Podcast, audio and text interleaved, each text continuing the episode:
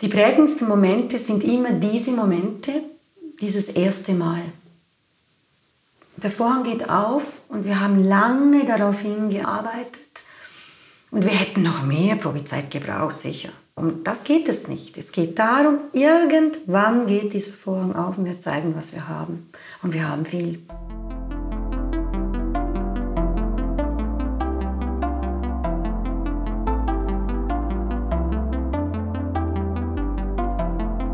Willkommen zum Podcast Warum gehen, wenn man tanzen kann des Kunstvereins Schichtwechsel. Mein Name ist Laura Hilti und ich freue mich, dass Beatrice Brunhardt-Riesch heute unser Gast ist. Beatrice Brunhardt-Riesch absolvierte eine Ausbildung als Kindergärtnerin sowie eine musisch-pädagogische Ausbildung im Kinder- und Jugendtheater Metzentin in Zürich. Sie arbeitete zuerst als Kindergärtnerin, gründete später eine private musische Bewegungsschule und begann, Theaterstücke für Kinder und Jugendliche zu schreiben und zu inszenieren. Um Theater stärker in den Schulen zu verankern, entwickelte sie Lehrmittel für die theaterpädagogische Weiterbildung von Lehrpersonen. Prägend war für sie die Gründung des Jungen Theaters Liechtenstein vor 20 Jahren. Sie war Mitbegründerin, künstlerische Leiterin und ist heute Geschäftsführerin dieser Theaterschule mit 26 Mitarbeitenden.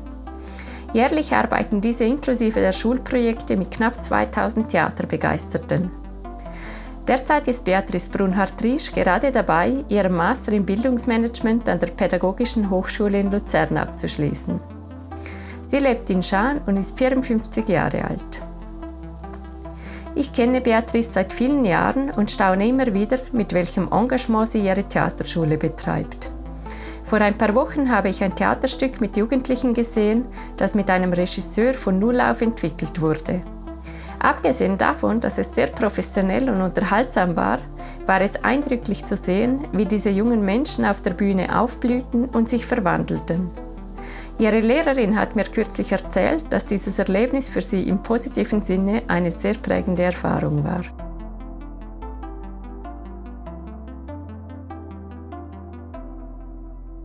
Hallo Beatrice. Hallo. Woher kommt deine Leidenschaft fürs Theater? Das wurde ich schon oft gefragt und ich finde keine Antwort. Ich denke, es kommt aus einer sehr frühen Phase in der Kindheit. Ich hatte eine wunderbare Kindergärtnerin, die ähm, sehr kreativ mit uns umgegangen ist, sehr viel gesungen hat, Geschichten erzählt hat, überhaupt viel Esprit und Charme hatte. Und ich ähm, war unglaublich begeistert von dieser Person. Wie bist du aber spezifisch zum Theater gekommen? Haben deine Eltern dich mitgeschleppt?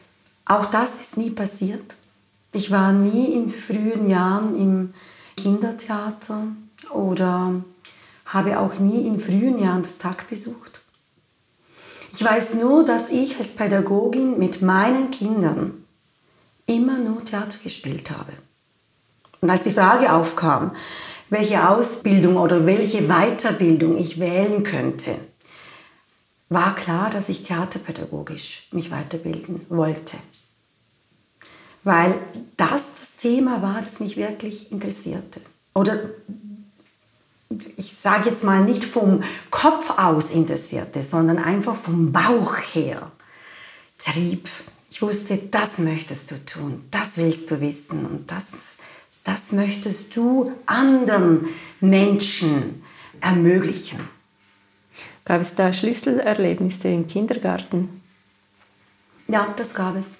Ja, es gab diese Vision, wir wollen die Eltern einbinden in unser alltägliches Leben.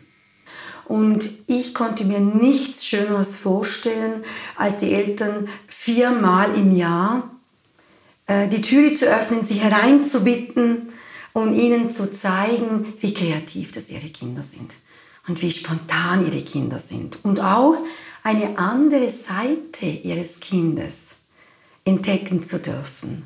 Also eine andere Rolle, äh, weil Kinder, das ist klar, ähm, wie alle Menschen, wir Menschen benehmen uns in bestimmten Systemen anders wie in anderen als in anderen Systemen. Also das heißt, ein Kind, das sich im Elternhaus auf eine bestimmte Art benimmt, zeigt dieses Verhalten im Kindergarten oder in der Schule nicht unbedingt. Und das ist ganz schön zu sehen für die Eltern, wie gut sich das Kind eigentlich in eine soziale Kindergruppe einbinden lässt. Das wollte ich teilen und es gibt nichts Schöneres, wie kreativ zu sein und den Besuchern eine Freude zu machen. Das war die Idee.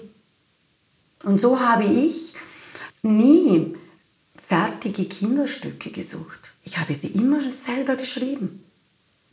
Es fiel mir gar nicht ein, dass es dazu Literatur gäbe, sondern ich dachte, ja, wir haben diese Geschichte, wir haben dieses Bilderbuch, das gefällt den Kindern und wir werden jetzt ein kleines Stück zeigen. Könntest du schildern, wie das vonstatten geht, mit so kleinen Kindern zu arbeiten und dann doch was am Schluss zu haben, was man vorzeigen kann? Man muss sich auf eine lange Improvisationsphase einlassen. Also man sucht verschiedene Stilmittel, auch verschiedene Kunstformen, um äh, das Kind experimentieren zu lassen und Erfahrungen sammeln zu lassen bezüglich dieser Rollen. Ja, also es wird gemalt, es wird gezeichnet, es wird gebaut, es werden mit verschiedenen Materialien werden Szenen dargestellt und es wird natürlich auch, und das habe ich so erlebt, mit Dramatik sehr viel erreicht. Also mit dem klassischen Rollenspiel. Man darf sich eine Rolle aussuchen, man darf sich verkleiden mit einfachen Mitteln, mit Tüchern, mit Hüten und man darf sie spielen wenn, sobald die Erzählerin einem aufruft. Das, eine ganz, das sind ganz klare Regeln, äh, die das schöne Dramatik vorgeben. Und das war so mein Einstieg in dieses, das Kind selber entdecken lassen, was diese Rolle jetzt mit ihm macht. Und das hast du ganz intuitiv gemacht. Also da hast du dich auch nicht informiert. Doch, es gibt Literatur. Ich habe auch einen äh, Kurs besucht zum Thema Schuldramatik. Äh, das war eine Weiterbildung der Lehrperson. Und da habe ich mich schon schlau gemacht später, zu einem späteren Zeitpunkt. Vielleicht war ich schon fünf Jahre am Experimentieren und dann habe ich mich da schon weiter vertieft. Dann bist du aber nicht im Kindergarten geblieben, oder? Nein, ich war nur sechs Jahre im Kindergarten. Es war eine schöne Zeit. Ich bin Kindergärtnerin mit Leib und Seele. Ich würde es sicher gerne heute noch tun. Aber der Weg war ein anderer. Die Weiterbildung hat mich sehr inspiriert. Ich wollte wirklich, ich wollte wirklich Theater machen. Das war die Idee. Und äh, mit dieser Gründung der eigenen Theaterschule, der musischen Bewegungsschule, wie sie damals hieß, da war der Fokus ja auf ganz jungen Kindern, drei bis neun Jahre alten Kindern. Und das war auch dieses Erlebnis, noch mit Jüngeren zu arbeiten. Also ich war ja gewohnt, Kinder im Alter zwischen vier, viereinhalb ähm, zu unterrichten. Und ein Dreijähriges funktioniert doch mal ganz anders. Es denkt anders, hat andere Interessen, lässt sich anders abholen. Und das hat mich nochmal sehr fasziniert. Warum eine Bewegungsschule? Es ging darum, das Theater ganzheitlich anzusehen und anzugehen. Und ich habe, es, ich habe dieses Gefäß musische Bewegungsschule genannt, weil ich Theater, Musik und Tanz verbinden wollte. Und es gibt diesen Begriff des Schubstheaters, das äh, Kindertheater oder Kinderschubstheater. Also man übt Sätze ein und dann wird man auf die Bühne geschubst, ja, wenn es soweit ist und man sagt dann den Satz. Ja. Davor hat man eine halbe Stunde gewartet hm, und sich vielleicht gelangweilt oder sich auf Nebenschauplätzen belustigt, jemand geärgert oder dass die Requisiten versteckt.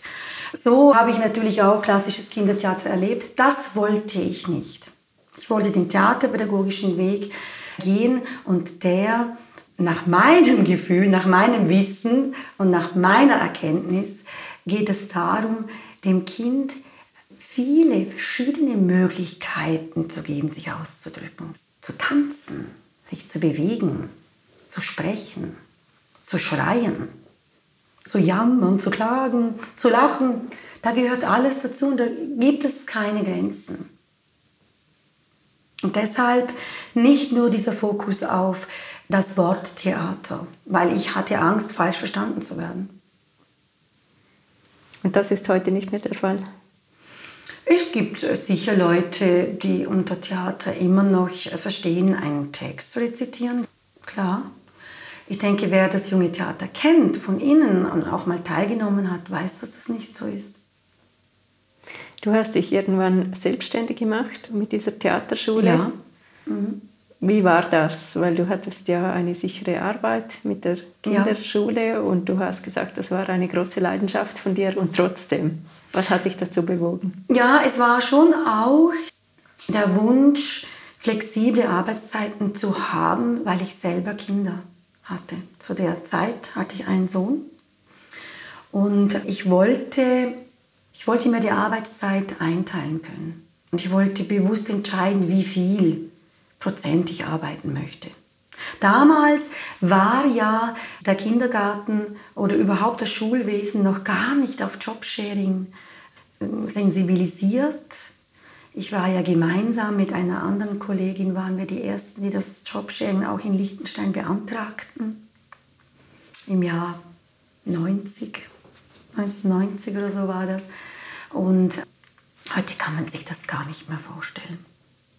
Aber früher war das wirklich so die Idee, es kann nur eine Lehrperson geben, es kann nur eine Bezugsperson äh, geben. Das ist natürlich total überholt und vorbei. Finde ich auch gut so, weil es äh, überhaupt keine Begründung gibt, warum das so sein sollte. Und äh, trotzdem wollte ich äh, beides verbinden. Das Familienleben, das ich selber strukturieren kann und auch meine Arbeit, die mir sehr wichtig war und heute noch ist. Und wie hat das Ganze angefangen? Wie kann man sich das vorstellen? Das waren dann Freizeitkurse am genau, Nachmittagabend mit Kindern? Oder? Ganz witzig, äh, muss ich sagen.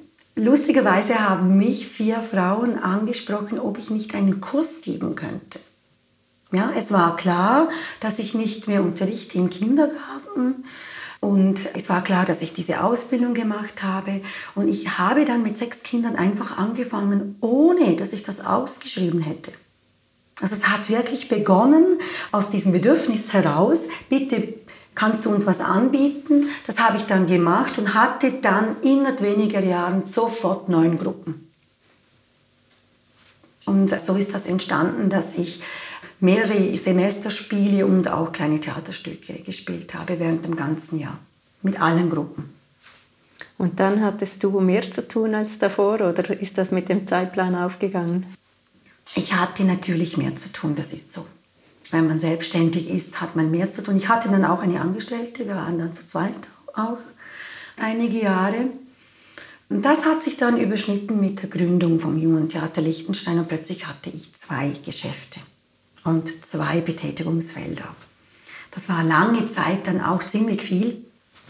Und äh, es war dann gut auch, die Musikbewegungsschule aufzulösen. Es war Zeit nach diesen, ich weiß gar nicht wie lange, 95 äh, bis 15, ja, 20 Jahre. Das junge Theater Liechtenstein hat ja seitdem eine unglaubliche Entwicklung durchgemacht. Wie ist das vonstatten gegangen? Könntest du diese Geschichte schildern? Ja, es hat begonnen mit einer einzigen Gruppe. Es war eine Jugendgruppe, also ein Theaterprojekt für Jugendliche. Der Verein wurde gegründet von theaterinteressierten Menschen. Bald war ich alleine, also bald war niemand mehr an meiner Seite. Nach sechs Jahren waren dann andere gute Seelen, die mich begleitet haben und den Verein vorwärts treiben konnten. Begonnen haben wir mit dieser einen Jugendgruppe und wir haben, hatten den Auftritt auch im Chamäleon in Vaduz, also im Jugendclub.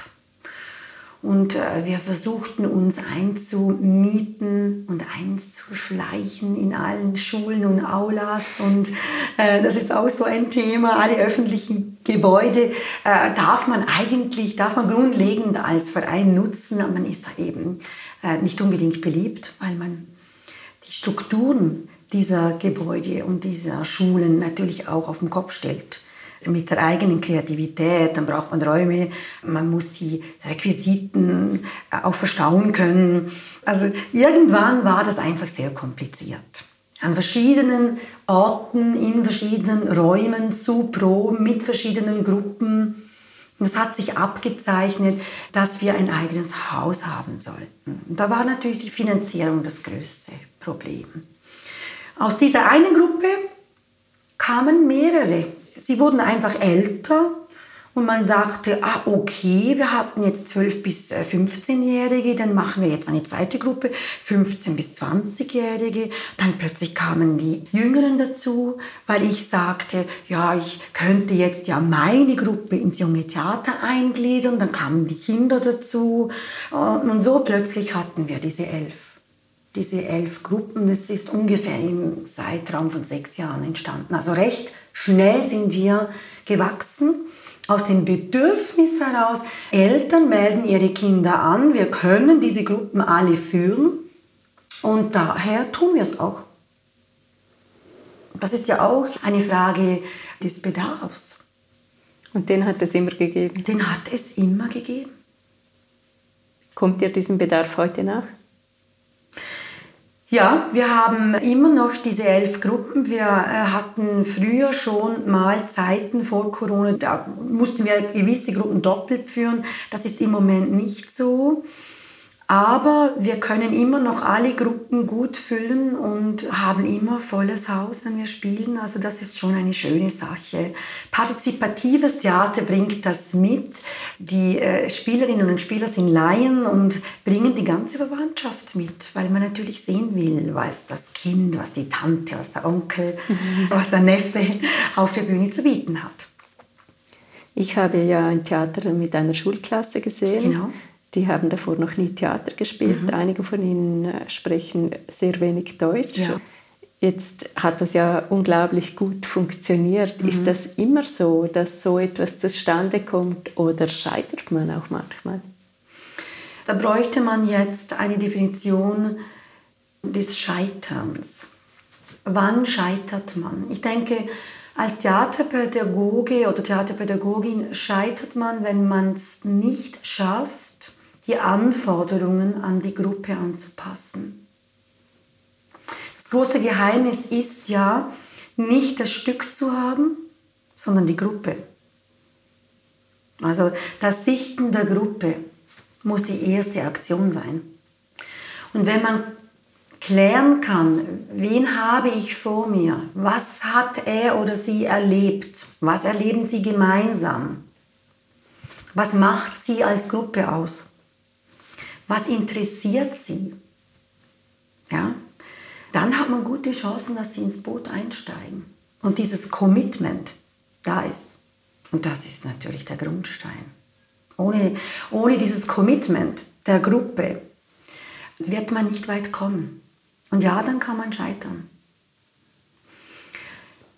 Ich denke, die Bühnenorientierung, die bringt diesen nötigen Druck. Wir haben Zeit, wir haben diesen Probeplan. Er ist kommuniziert. Wir können Zeit verlieren mit Diskutieren oder wir können proben. Und das motiviert enorm. Also das Zielorientierte. Ja. Diese Gruppe war natürlich, das ist jetzt, war kein alltägliches Projekt. Es war eine Schulklasse mit Schülerinnen und Schülern des 10. freiwilligen Schuljahres. Wie gesagt, war von zehn Spielerinnen und Spielern nur ein Schüler muttersprachlich Deutsch, also die anderen waren Jugendliche mit Migrationshintergrund. Und da war natürlich der Challenge, mit Deutsch aufzutreten, war enorm für sie. Sie konnten sich das nicht vorstellen. Aber der Text hat natürlich auch diesen Raster gegeben. Also der, der Text kann auch Stütze sein. Ja? Nachdem man lange improvisiert hat, versteht, wie sich die Rollen fühlen, was sie darstellen, dann schreibt ja der Theaterpädagoge den Text womöglich dir auf den Leib, so dass du ihn auch sagen kannst, dass es deinem Niveau entspricht. Ja? Und den lernst du. Und das gibt dir Struktur. Und so haben sie es geschafft, wirklich mit viel Übung, mit viel Übung. Und da muss sich dieser Lehrperson natürlich auch ein Kränzchen finden. Sie hat, hat es geschafft, wirklich sie zu motivieren und ihnen klar zu machen, dass es ihre eigene Leistung ist. Ja, also dass es ihr eigenes, ihr eigenes Projekt ist. Dass sie entscheiden können, wie toll oder wie mühsam das, das wird. Und sie haben es geschafft. Es war wirklich ein schönes Erlebnis, aber nicht ein einzigartiges. Das erleben wir oft und daher spüren wir, dass diese Methode einfach funktioniert. Was lernen solche Jugendliche oder auch Kinder für dich, was auch für das spätere Leben relevant ist? Es geht darum, die Latte hochzuhängen. Das klingt jetzt nach Leistung, ich weiß. Aber es geht am Ende nur um die Leistung, die man selber sich steckt. Es geht darum, nach den Sternen zu greifen, sich viel zuzutrauen. Und es geht darum, auch das Vertrauen zu bekommen, du kannst das, du schaffst das. Ich helfe dir. Ich helfe dir. Du kannst es schaffen. Ich weiß es. Ich habe es viele Male erlebt. Und diese Gewissheit, die hilft enorm. Und das sagen sie auch, dann wenn sie ihre Briefe schreiben, es ist natürlich sehr berührend, wenn sie sich bedanken am Ende dem Regisseur, das war Peter Paul Beck, äh, der diese Gruppe sehr gut führen konnte. Und diese, ähm, diese Briefe sagen nichts anderes wie, du hast an mich geglaubt und so konnte ich auch an mich glauben. Das ist schon schön. Ich denke, das nimmt man mit. Und das nehmen die Jugendlichen, aber auch erwachsenen Spielerinnen und Spieler, die bei uns spielen, mit. Dass du kannst mehr erreichen. Du hättest dir es nicht so getraut. Da schlummert so viel in dir. Was ist das Schöne? Das ist interessant, weil es ja auch Teil der Residenzforschung ist, genau. dass man im Leben ab und zu eine Person braucht, die an einen glaubt und dass das extrem viel bewirken ja. kann, auch wenn man ein schwieriges familiäres Umfeld ja. hat. Ja, ich hatte jetzt ein Erlebnis mit einem, mit einem Zehnjährigen oder Neunjährigen, er war letztes Jahr neun und er hat die Schule gewechselt. Nicht nur einmal, mehrere Male. Und am Ende, nach der Premiere, sagte er zu mir, bei dir bin ich gut. Das war schon schön. Also das heißt, hier kann ich den Erwartungen genügen. Es ist gut, was ich hier mache. Und vielleicht war das für ihn auch ein schönes Erlebnis, weil ich klar formulierte, was ich erwarte. Und weil die Strukturen im Theater, wenn man bühnenorientiert arbeitet, eben auch klar sein müssen. Das hat ihm geholfen. Ja, dieser möglichst große Freiraum mit diesen klaren Abgrenzungen auch. Und ich denke, das ist das Geheimnis und das hat mich sehr berührt, dieser Satz. Bei dir bin ich gut. Ähm, das hat er alles selber gemacht. Aber natürlich war die Hilfe von außen entscheidend, ja. Und was hast du in diesem konkreten Fall von ihm erwartet? Also was hast du ihm gesagt? Oh, da habe ich vieles gesagt während dieser ganzen Probezeit. ich habe gesagt, du setzt dich jetzt. Ich habe gesagt, du lässt ihn in Ruhe. Also es geht ja immer darum, auch andere zu sehen, in Kontakt mit anderen zu kommen. Und das nicht nur immer auf gute Art und Weise. Ja? Und das ist ja ein Satz, den ich oft sage, lass ihn bitte in Ruhe, lass sie in Ruhe. So, bleib bei dir. Ja? Bleib bei dir und hör mir zu, hör den anderen zu, mach die Ohren auf, mach die Augen auf und bleib bei dir. Das ist auch etwas, das ganz, ganz wichtig ist, die Energie zu vergeuden auf Nebenschauplätzen. Also wichtig ist bei der Probe auch, alle Spielerinnen und Spieler mal ankommen zu lassen und den Alltag gehen zu lassen. Also all die Probleme, die man ja mitträgt, ja, all den Frust, den man erlebt hat. Und so äh, haben wir unsere Spiele, unsere Rituale, ja, die uns helfen anzukommen und dann ganz hier zu sein und diese Zeit dann auch zu genießen. Das hilft. Das wäre ja allgemein eine gute Strategie im Leben, dass man nicht so viel Zeit auf Nebenschauplätzen ja. äh, verbringt. Wie machst du das in deinem Leben? Das ist sehr schwierig. Also ich spreche aus eigener Erfahrung. Ich bin sehr sprunghaft. Ich bin ein, ein sehr lebendiger Mensch im Sinne von, ich brauche viel Bewegung. Wenn ich mich bewege und ich gehe mit dem Hund spazieren, ja, zwei Stunden. Also meine Gedanken tanzen ja den ganzen Tag. Und da kommen sie zur Ruhe, da kann man sie ordnen. Ja? Und diese Verbindung, die finde ich sehr wichtig.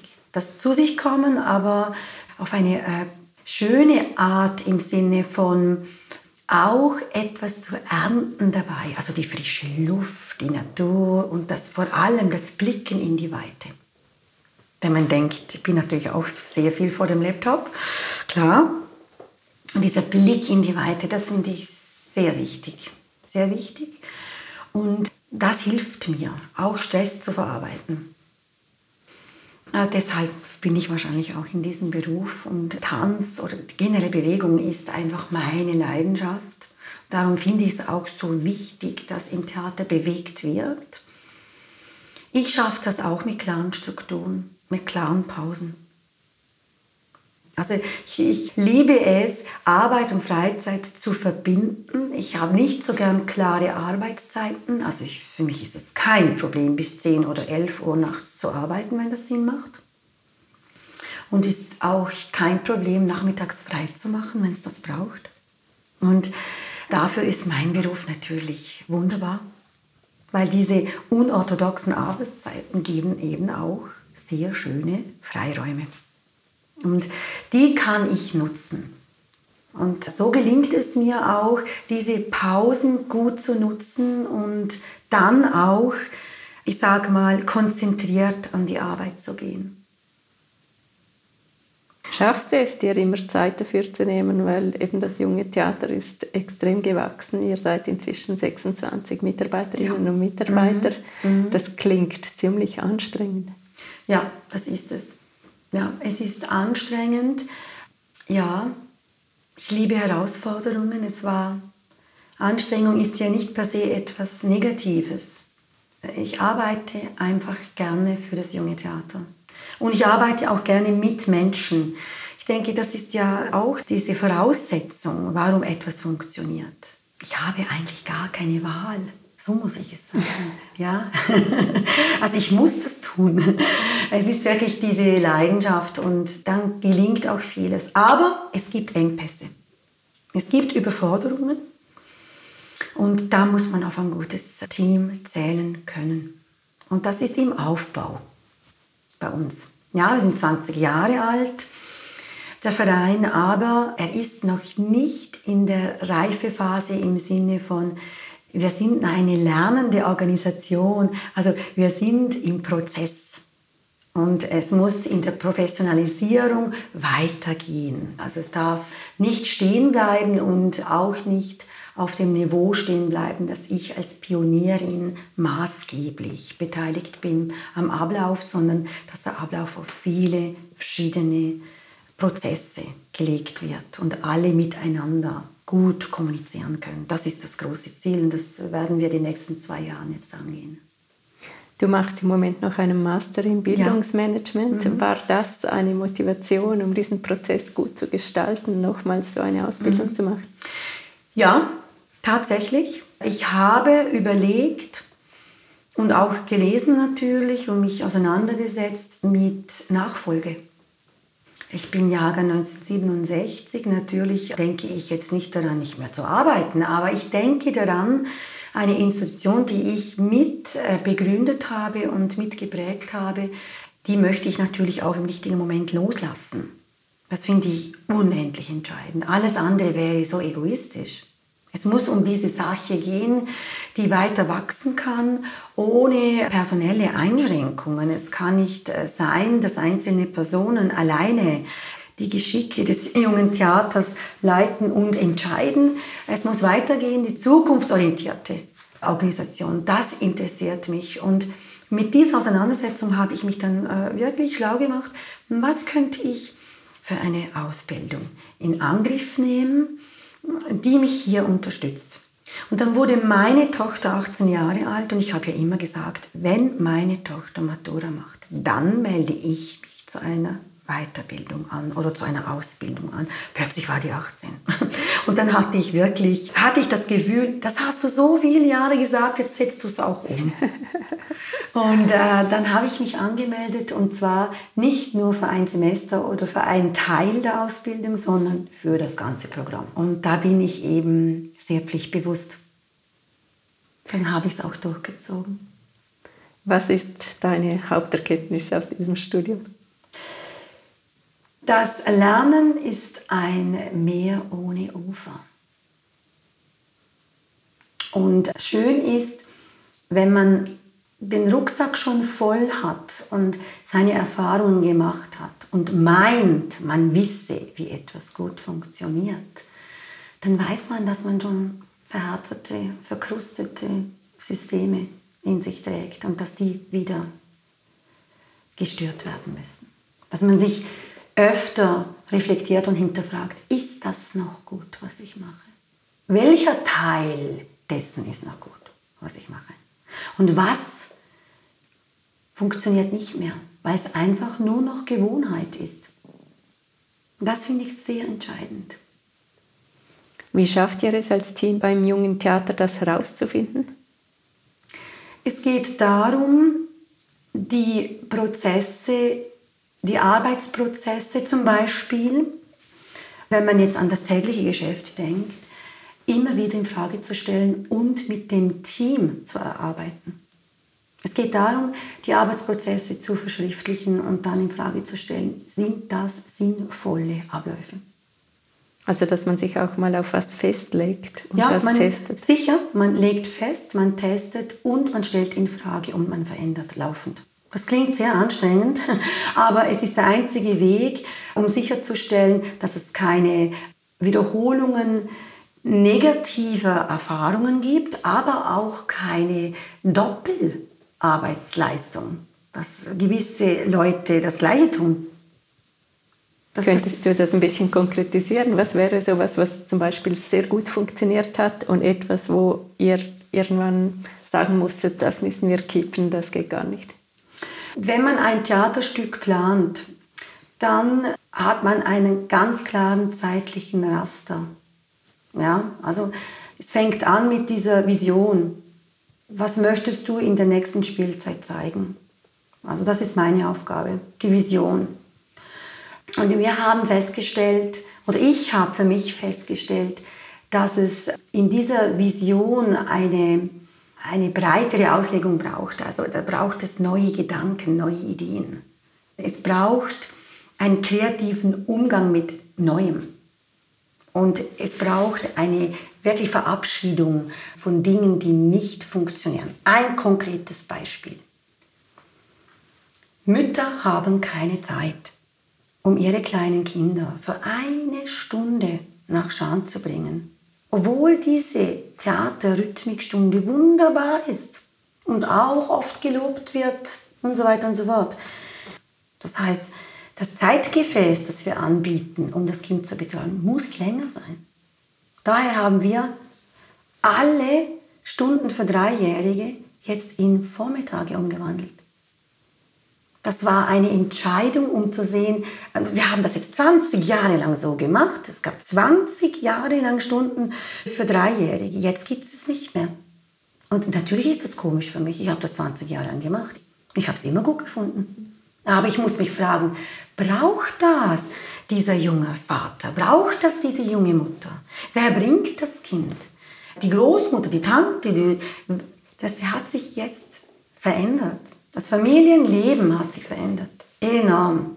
Und da müssen wir Antworten geben. Das ist entscheidend. Und das könnte man jetzt so als so ein Prozess äh, oder so eine Veränderung in, in den Strukturen, tief in den Strukturen, das könnte man so sehen. Ein Beispiel. Ihr habt letztes Jahr das 20-jährige Jubiläum gefeiert. Mhm. Welches waren für dich die prägendsten Erfahrungen in diesen 20 Jahren? Immer wenn der Vorhang aufgeht, dann ist das immer wieder ein Moment der totalen Überforderung. Es gibt ja Leute, die mögen keine Überforderung. Ich denke jedes Mal, oh mein Gott, warum tust du dir das an? Weil es sind tausend Details und als Spielleiterin hat man die Verantwortung, dass jeder glänzt und dass jeder zur richtigen Zeit am richtigen Ort steht. Die prägendsten Momente sind immer diese Momente, dieses erste Mal. Der Vorhang geht auf und wir haben lange darauf hingearbeitet und wir hätten noch mehr Probezeit gebraucht, sicher. Um das geht es nicht. Es geht darum, irgendwann geht dieser Vorhang auf und wir zeigen, was wir haben. Und wir haben viel. Das ist immer wieder ein unglaublich beschreibendes Erlebnis. Das kann man auch nicht vergleichen. Alle Projekte sind verschieden. Ja? Und prägend waren da speziell diese generationenübergreifenden äh, Geschichten, die großen Projekte. Das zehnjährige Jubiläum zum Beispiel mit 120 Beteiligten. Das 15-jährige äh, Jubiläum zum Beispiel mit dieser Inszenierung in einem denkmalgeschützten Haus, mit diesem Wandertheater, das in alle Zimmer ging. Das sind wunderbare Momente. Aber auch immer wieder dieses dieses Strahlen oder wenn die Dreijährigen sich verneigen. Weil das haben sie ja gelernt. Das machen sie ja nicht aus eigener Initiative. Und die Reaktion der Eltern, das ist unglaublich. Inwiefern? Ja, sie sind erstaunt, dass das Kind das macht. Es hat es gelernt und wir nennen es, wir nehmen den Applaus dankbar entgegen. Das erklären wir natürlich. Jetzt sagen wir Danke und dann verneigen wir uns. Und das ist etwas, das die Eltern sehr berührt. Dieses Ritual. Das ist sehr spannend, dass sich das immer wieder wiederholt und alle Dreijährigen das ganz gerne tun und alle ähm, Eltern, die das erste Mal, also der, der erste Auftritt ihres Kindes mitverfolgen, äh, dann wirklich überrascht sind und sich freuen ab dieser Geste. Das finde ich ganz speziell. Welche anderen Rituale gibt es bei euch? Das ist ja so ein allgemeingültiges im Theater. Ja. Gibt es auch besondere, die für das junge Theater stehen, die ihr immer gleich ausführt? Also jeder Spielleiter und jeder Regisseur und Regisseurin und die Spielleiterinnen, Kursleiterinnen, die haben ihre eigenen Rituale. Das ist etwas sehr, sehr Persönliches. Okay, hättest du in dem Fall eins? Ja, du, ja. ich habe ein Spiel, das mache ich äh, gerne mit Kindern und Jugendlichen und es heißt Peel Bananas. Man schält eine Banane und man schneidet sie und man zerdrückt sie und man klatscht sie an die Wand. Und das ist ein Spiel, das immer schneller gespielt wird, sehr körperlich und das bringt den Kreislauf total auf Tour. Also wer dann noch schläft, der wacht auf, der wacht auf, der hat keine Chance mehr. Das ist ein Ritual, das ich eher bei Jugendlichen verwende und bei Kindern sind es immer dieselben Lieder. Kinder lieben Wiederholung. Wiederholungen, die geben Sicherheit. Das kenne ich, das kenne ich. Da kann ich mitsingen. Ich bin dabei, ich gehöre dazu. Das ist ganz wichtig für die Kinder. Da kann man sie abholen. Ich schätze, bei den Jugendlichen wird es dann mit Liedern eher schwierig. Wenn wir, wenn wir arbeiten mit Musik, lassen wir oft die Musik natürlich sie auswählen. Sie bringen ihre Lieder, sie bringen ihre Musik. Ähm, das funktioniert. Es geht immer um diese Partizipation. Ja. Du hast äh, vorhin gesagt, dass es darum geht, auch eine Gruppe kennenzulernen, zu schauen, wie sie funktioniert. Ja. Wie macht man das? Jeder Theaterpädagoge, jede Theaterpädagogin hat seine Methoden und vor allem seine Spiele. Es sind diese gruppendynamischen Spiele. Es sind diese Spiele, die zufällig, scheinbar zufällig Partner erzeugen, dass man Partner zuordnet durch Zufall.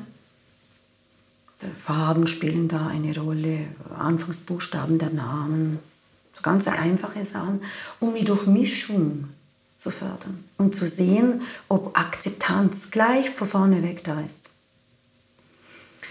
Was ich persönlich überhaupt nicht akzeptiere, aber das würde ich natürlich so nicht sagen, sondern ich spüre, ich habe Mühe damit, ich möchte das auflösen, dann würde ich das nie benennen. Zum Beispiel, ich komme in eine Klasse, ich sehe, alle Jungs stehen rechts, alle Jungs stehen links.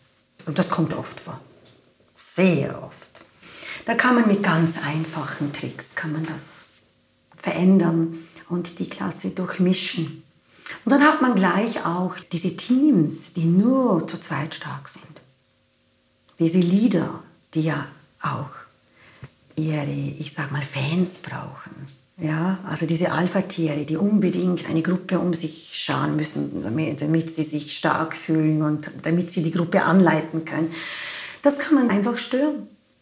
Wenn man immer wieder andere Kombinationen schafft und so schaut, wie reagieren sie aufeinander, wie gehen sie miteinander um und dann auch klar die, die Regeln klärt. Es gibt keinen Körperkontakt zum Beispiel, wenn das nötig ist.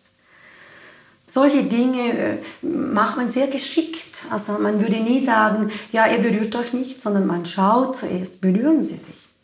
Stellen sie sich den Haken oder wie gehen sie miteinander um? Und erst dann, wenn man das so ein bisschen beobachtet, findet man das sehr schnell heraus.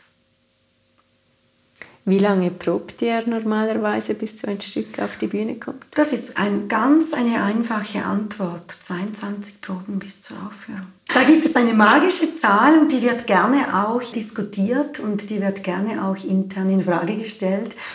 Und da sage ich immer, nein, da wollen wir ein Ziel formulieren und wollen wir darauf hinarbeiten.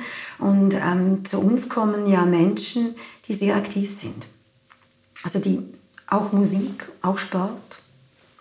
Vieles tun. Die aktiven Kinder, die aktiven Jugendlichen, die aktiven Erwachsenen, die haben einfach viele Termine. Und daher muss der Probeplan sehr verbindlich sein und auch ein Leben neben dem Theater erlauben. Da geht es nicht, ach Gott, äh, wir brauchen eine, äh, eine Probe, alle kommen am Sonntag. Das gibt es bei uns nicht. Weil die haben alle ein Familienleben, und ähm, das finde ich enorm wichtig, dass man das respektiert. Und ich denke, das ist auch ein Erfolg, den wir haben. Die Leute können sich einfach verlassen. Die Familien können sich verlassen auf die Termine und deshalb können sie sich auch verbindlich darauf einlassen. Und da sind wir bei der Problematik, die wir heute haben, Verbindlichkeit. Die müssen wir einfordern.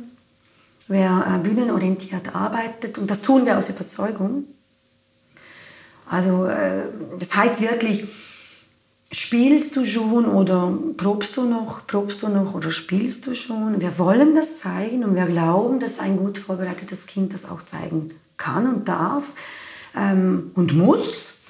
Ähm, und diese Verbindlichkeit bringt uns zu, einem, zu einer bühnenreifen Aufführung und nur so funktioniert es. Du hast gesagt, dass es für dich äh, prägend ist, diese Momente, wenn sich der Vorhang mhm. öffnet.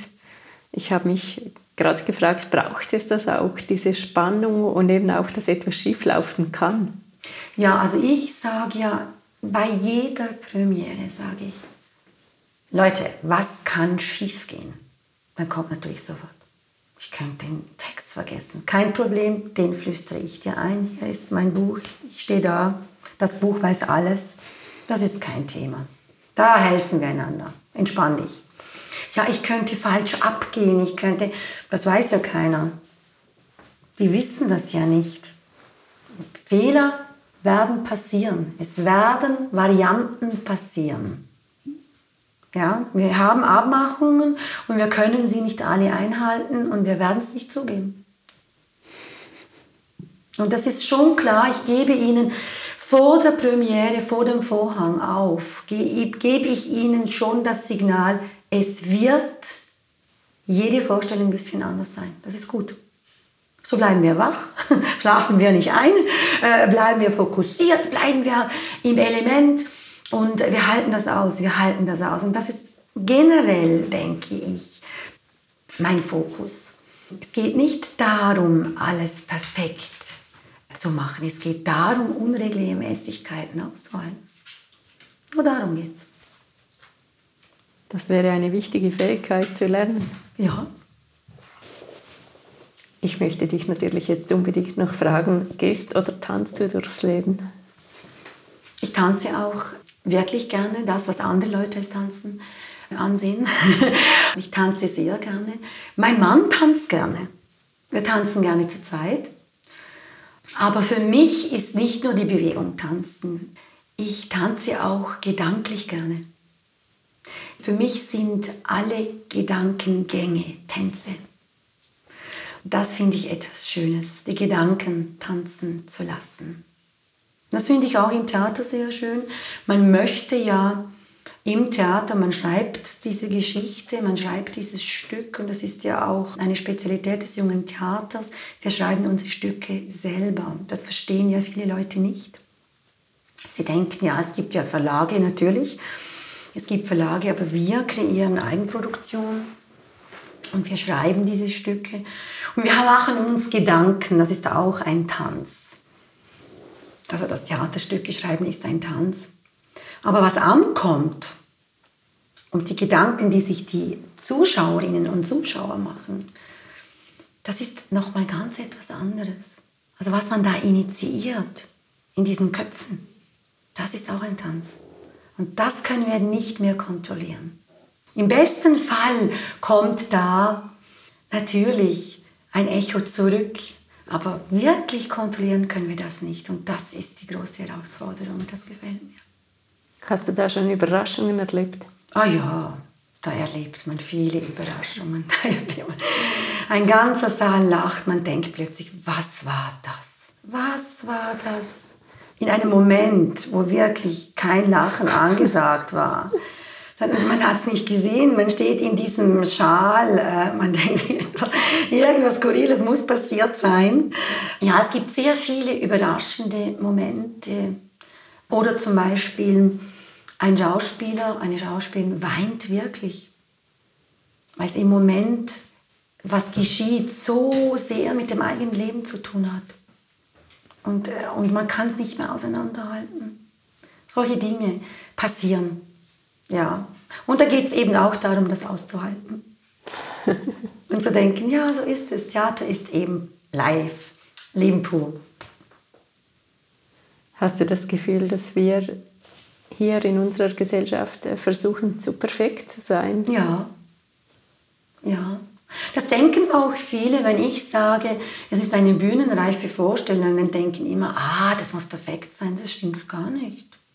Eine bühnenreife Vorstellung hat den Anspruch, natürlich das Geübte in diesem Niveau, ja, dieses Niveau, das man sich selber gesteckt hat, diese Latte, die man sich ja selber gesteckt hat, diese zu erreichen, ja. Aber es das heißt nicht, dass es keine Schwächen, keine Momente geben darf. Es heißt einfach in der Rolle zu bleiben und zu spielen, zu fühlen, was der Moment jetzt halt äh, gibt Perfektionismus kann, kann wirklich sehr schädlich sein. Im Leben, aber auch in, in der Kunst. Das empfinde ich oft als Hemmschuh. Natürlich bin ich auch perfektionistisch, das, äh, das kenne ich. Aber man muss aufpassen, wo die Grenzen sind. Das ist aber unglaublich schwierig, oder diese zu erkennen. Das stimmt, es ist schwierig, aber ich selber für mich bin immer wieder gefordert zu sagen, du hast alles gegeben. Das, was möglich war zu diesem Zeitpunkt, hast du gegeben. Du hast Entscheide getroffen, sie waren vielleicht richtig, sie waren falsch, aber in diesem Moment musste entschieden werden und du hast entschieden. Das ist ein Teil der Aufgabe, wenn man sich der Führung und der Verantwortung bewusst ist. Man muss im richtigen Moment die Entscheidung treffen. Man weiß nicht, wie es äh, werden wird, aber diese Verantwortung trägt man und dann akzeptiert man, was man daraus gemacht hat. Und so hält man das aus, ja. Ich nehme an, du musstest in deine Führungsrolle erst hineinwachsen. Ja. Was hast du da gelernt oder was ist so eine der Haupterkenntnisse als Führungsperson? Als Pädagogin führt man ja eine Gruppe das ist der Beruf. Man hat die Verantwortung. Man leitet die Gruppe. Und man gibt die Führung nicht aus der Hand. Man weiß, dass man verantwortlich ist für die Gruppe und leitet sie an. Und ich bin in diese Aufgabe hineingewachsen. Für mich war das nie schwierig oder ich habe das nie in Frage gestellt. Natürlich unterscheidet sich das maßgeblich von der Führung eines Teams in einem Geschäft Und das ist mir ganz wichtig. Ein Theater ist auch ein Geschäft.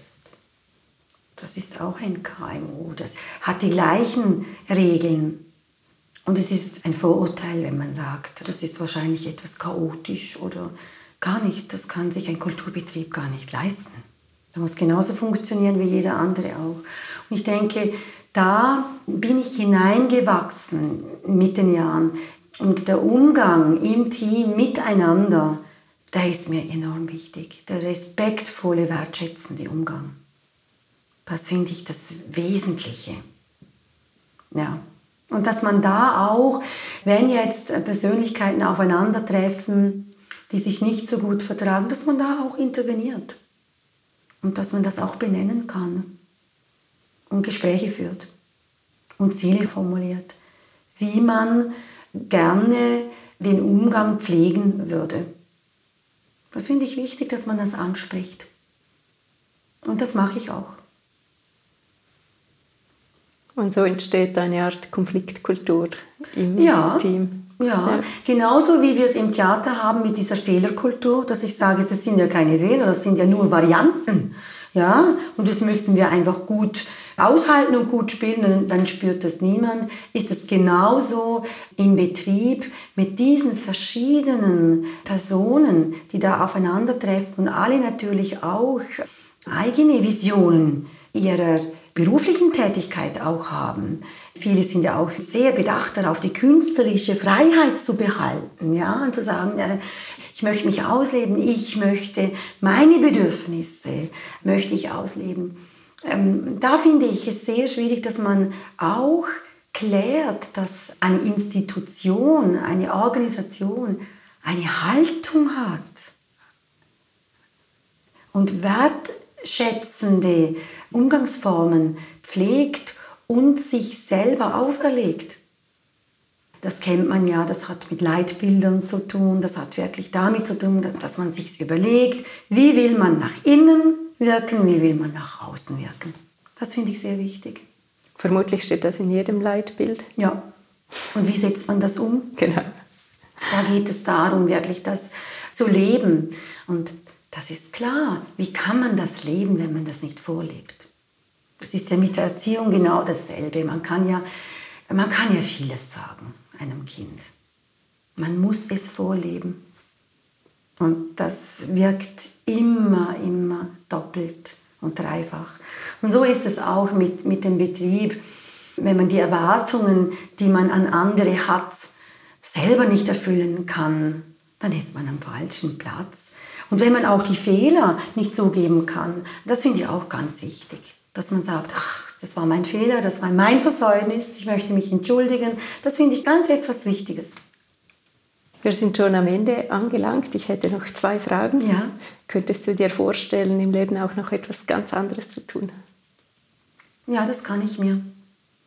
Mhm. Das kann ich mir vorstellen, aber ich wüsste jetzt nicht, was ich da sagen sollte. Es wird immer mit Menschen zu tun haben, was ich machen möchte. Das ist mir klar. Du hast vorhin gesagt, man muss den richtigen Moment erwischen, um loszulassen. Mhm. Wann ist der richtige Moment? Der wird kommen. ich werde es spüren. ich werde es spüren, weil ich jetzt schon, ich denke jetzt schon an ihn, aber ich denke nicht in Jahreszahlen an ihn. Soll ich dich mit 80 oder 90 dann nochmals fragen? Nein, nein, nein, nein, das nicht. Ähm, du darfst mich dann mit 63 nochmal fragen. ich bin jetzt 54 Jahre alt und mache sehr gern, was ich mache. Aber das heißt nicht, dass klar ist, wie lange ich noch Geschäftsführerin des jungen Theaters sein werde. Das wird sich dann schon geben. Vielen Dank, Beatrice, für das Interview. Hat mich sehr gefreut. Ja, mich hat es auch, auch mal mehr über dich und die Hintergründe zu erfahren. Danke, danke vielmals. War wirklich schön mit dir.